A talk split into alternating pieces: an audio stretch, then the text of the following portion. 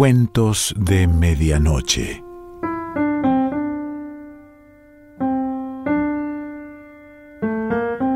El cuento de hoy se titula Un sonido liviano, rápido y monstruoso y pertenece a Agustina Basterrica.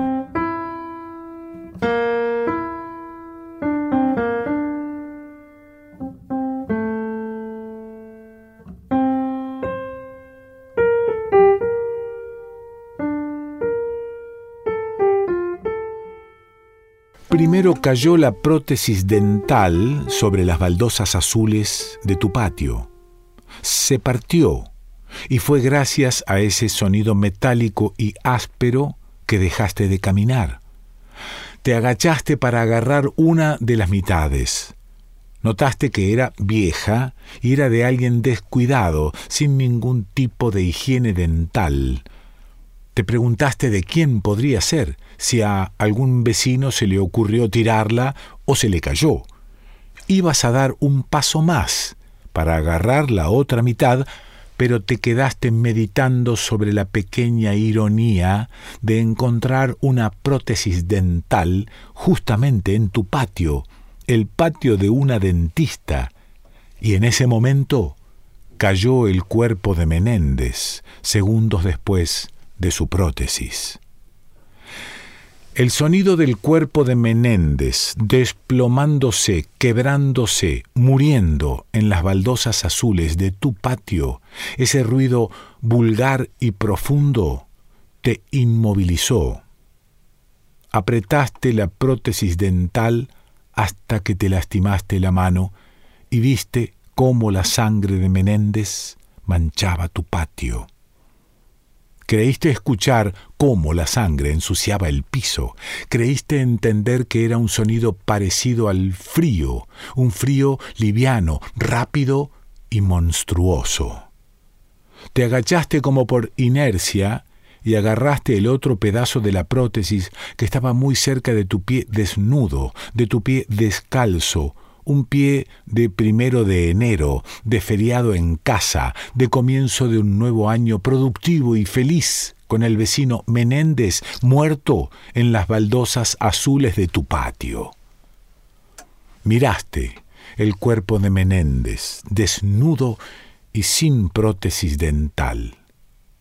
Sonreíste porque te hubiera resultado tan fácil arreglarle la prótesis a Menéndez y lo hubieras hecho sin cargo, porque Menéndez es tu vecino, era tu vecino. Tenía la boca abierta, vacía.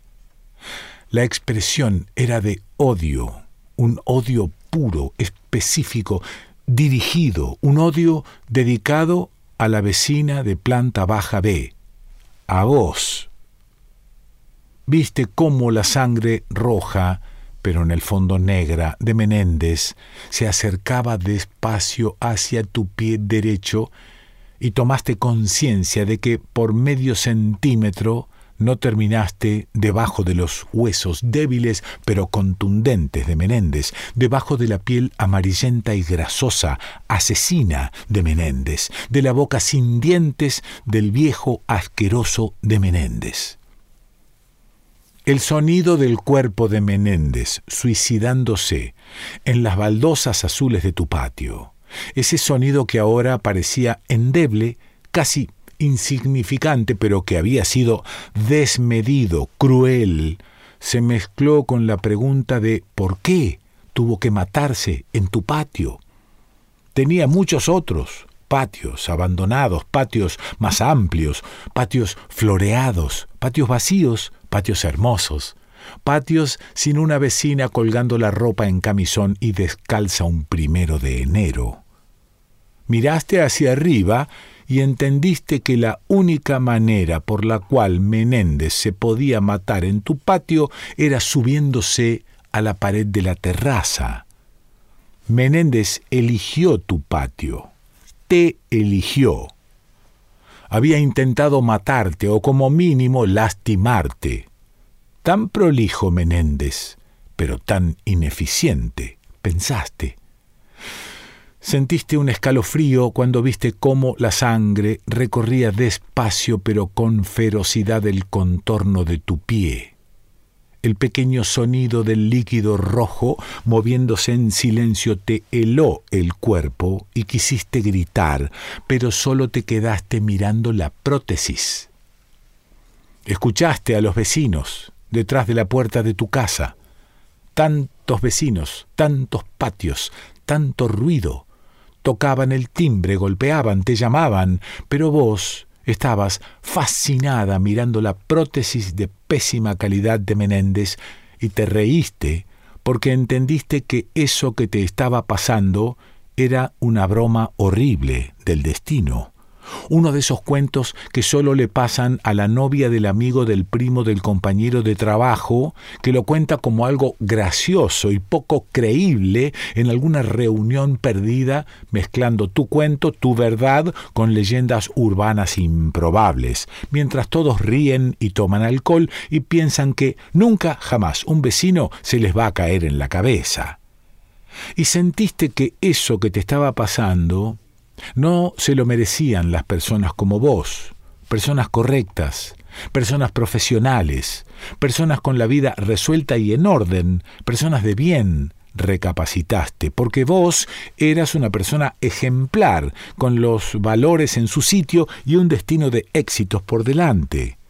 Que el cuerpo repugnante y desnudo de Menéndez fuese el augurio de tu comienzo de año, la señal venida de los cielos era simplemente inaceptable.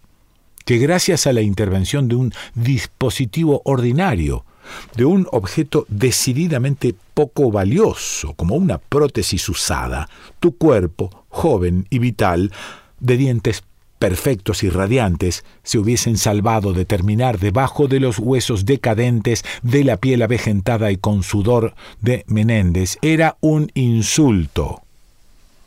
Te quedaste agachada apretando la prótesis, sosteniendo las dos mitades en tu mano, mientras alguien tiraba abajo tu puerta y entraban vecinos y policías y gritaban cosas y exclamaban frases llenas de pánico, y vos escuchaste palabras sueltas como señorita, qué barbaridad, suicidio, vecino, ambulancia masculino, shock, comisaría, pobrecita, labrar el acta, qué desgracia, Menéndez, no somos nada. Alguien te puso una manta sobre los hombros en pleno enero y te pareció tan natural la estupidez humana, el gesto automático de protección sin sentido. Alguien intentó moverte, sentarte en una silla, pero no querías que el contorno de tu pie perdiera contacto con ese sonido bestial, pero casi inaudible, que no querías dejar de escuchar. Te trajeron una silla y te sentaste con los pies descalzos, rojos y empapados. La vecina del cuarto se acercó, la reconociste por el olor a encierro y sahumerio de diez centavos. Se llevó la mano a la boca y dijo, ¡Qué horror, mi querida! ¡Qué horror! ¡Qué desgracia! Dios nos libre, qué barbaridad. Te tocó el pelo y le sacaste la mano como si te estuvieses sacando una plaga, una enfermedad venérea, una maldición bíblica. Ella resopló indignada y dijo algo como desfachatez y maleducada, pero lo dijo todo junto. ¡Qué desfachatez de la maleducada! Y te preguntaste qué maestra le podía enseñar a comportarte civilizadamente junto al cuerpo desnudo y sin prótesis de tu vecino. Se fue a la cocina, llevándose el olor a naftalina y el aliento saturado con una mezcla de medicamentos rancios y alcohol disimulado con café. No te importó que a la del cuarto se sumaran las otras y todas comentaran, hablaran, suspiraran espantadas, mientras señalaban a Osvaldito, como le decían ellas a Menéndez, a quien aparentemente conocían hace tanto. Pensaste que las señoras vecinas, que se juntan en los pasillos con el pelo corto mal teñido, las uñas largas pintadas, el cerebro pequeño amputado, están unidas por la misma desacertada imbecilidad. Comparten una pasión excesiva por perritos hiperkinéticos de razas polémicas que generalmente vienen programados con ladridos minúsculos pero hirientes. Estas mujeres son seres que parecen perfectamente inofensivos, pero viven cómodamente sumidas en una mezcla de maldad y normalidad producida por el ocio enfermizo, la impunidad de la vejez, por la necesidad de estar presente en cada suceso ajeno para después comentarlo en los pasillos, en el ascensor, en las reuniones de consorcio, en la panadería, en la puerta de entrada con el portero, con los vecinos de otros edificios, con ellas mismas, que tuvieron la suerte de no estar en el lugar de la joven vecina maleducada. Las miraste con detenimiento y te pareció un grupo humano despreciable. Ese grupo estaba instalado en tu cocina, estaba sirviéndose agua de la heladera, estaba fumando con un descaro que te resultó más violento que el sonido de Menéndez detonando en tu patio. La maldad del ser humano no tiene límites, dijiste. Repetiste la frase con el pie ensangrentado y pensaste que tu vida era una vida corriente, en la que te sentías feliz solucionando las dolencias de bocas y dientes ajenos, te sentías protegida limpiando la cánula de aspiración o con cierto poder mientras sostenías el bisturí número 15 o con un espíritu aventurero cuando buscabas una caries rebelde o sintiéndote importante cuando dabas esos discursos amenazadores y serios sobre la higiene bucal.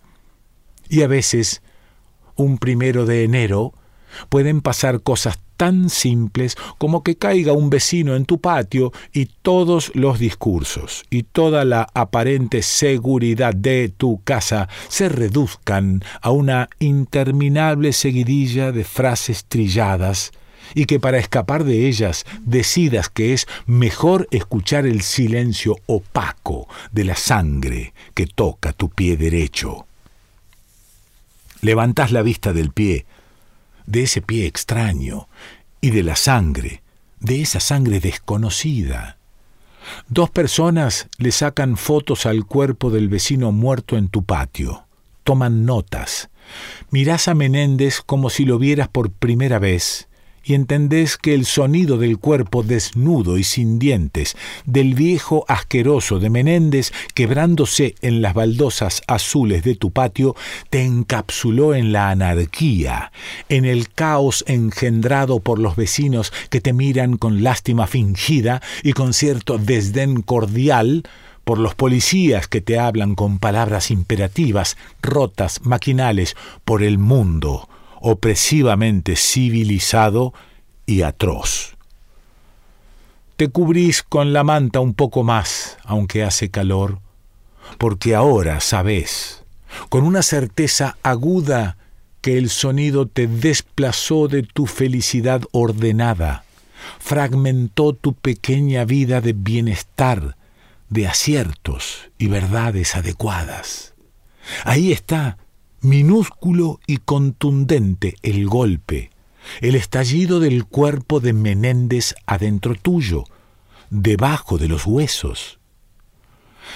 Es una sensación leve, pero intuís que es definitiva, irreversible.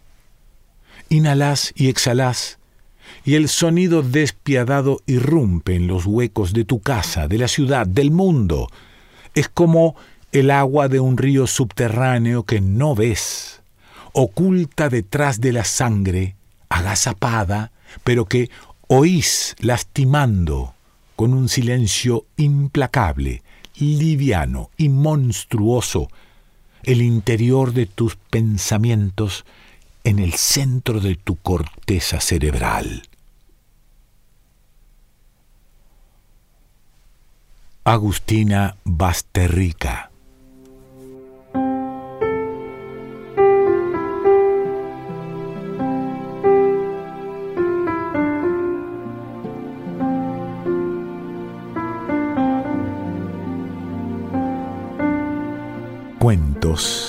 De Medianoche.